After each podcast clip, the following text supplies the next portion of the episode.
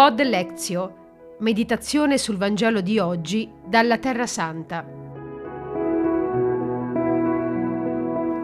Lunedì 27 marzo.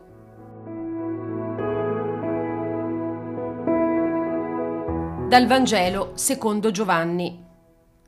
In quel tempo Gesù si avviò verso il Monte degli Ulivi, ma al mattino si recò di nuovo nel Tempio e tutto il popolo andava da lui.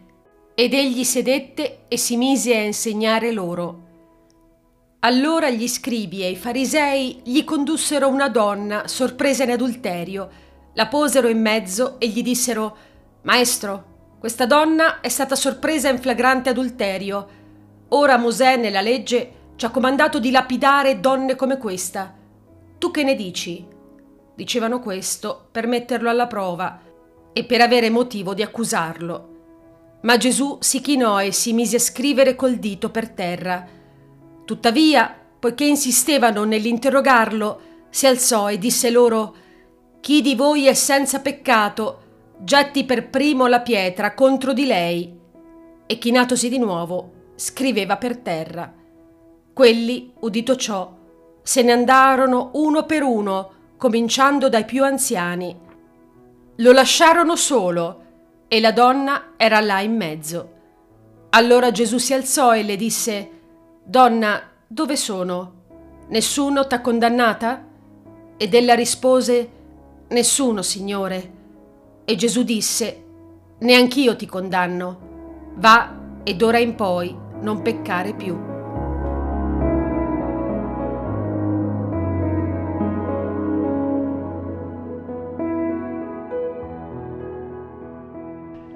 Pace e bene da Fra Luca, studente di Sacra Scrittura presso lo Studium Biblicum Franciscanum di Gerusalemme. In questo brano che abbiamo appena ascoltato, tratto dal Vangelo di Giovanni, viene descritto un nuovo tentativo da parte di alcuni avversari di mettere alla prova Gesù. Essi cercavano un modo per accusarlo, ma il Signore risponde in modo da salvare la giustizia senza demolire la misericordia. Ma proviamo ad entrare dentro la scena che l'Evangelista ci descrive. Gesù si trova nel Tempio e mentre è seduto insegna al popolo. Questo è il tipico atteggiamento di un maestro con i suoi discepoli.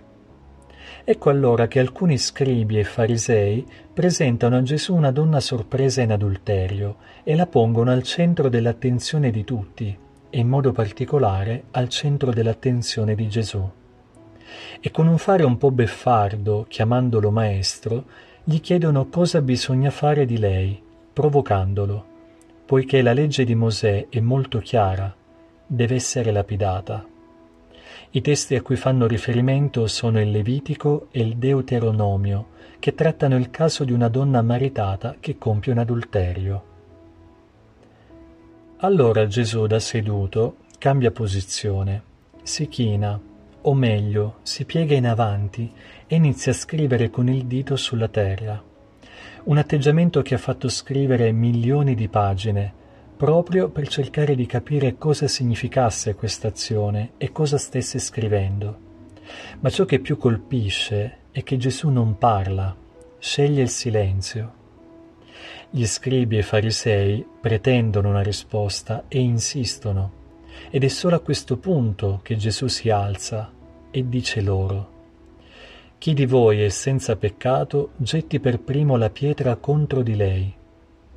Questa frase così lapidaria costringe tutti i presenti a riflettere sui propri errori e quindi a ritirarsi. È vero, la legge come ogni regola è data per il bene, ma se questa diventa strumento di oppressione, non svolge il compito per cui è stata pensata.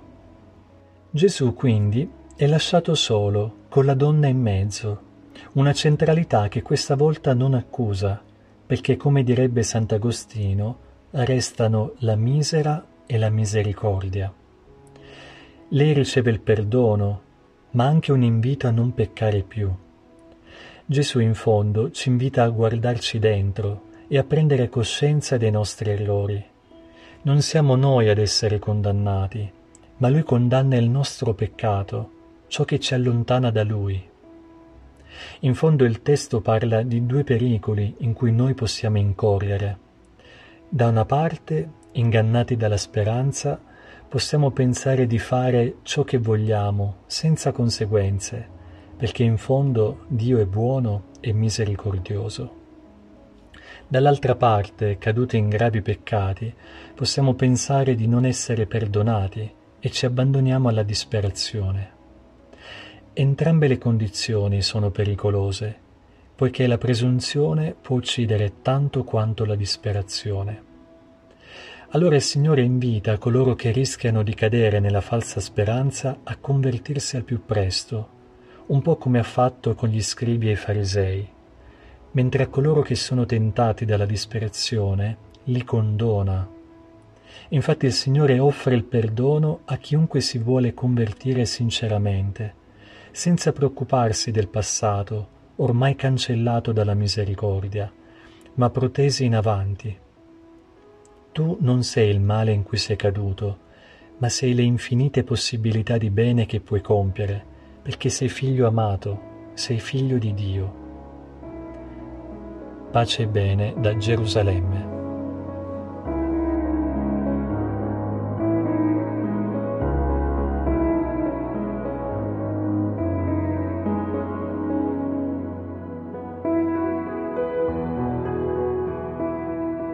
Pod Lezio, meditazione sul Vangelo di oggi dalla Terra Santa.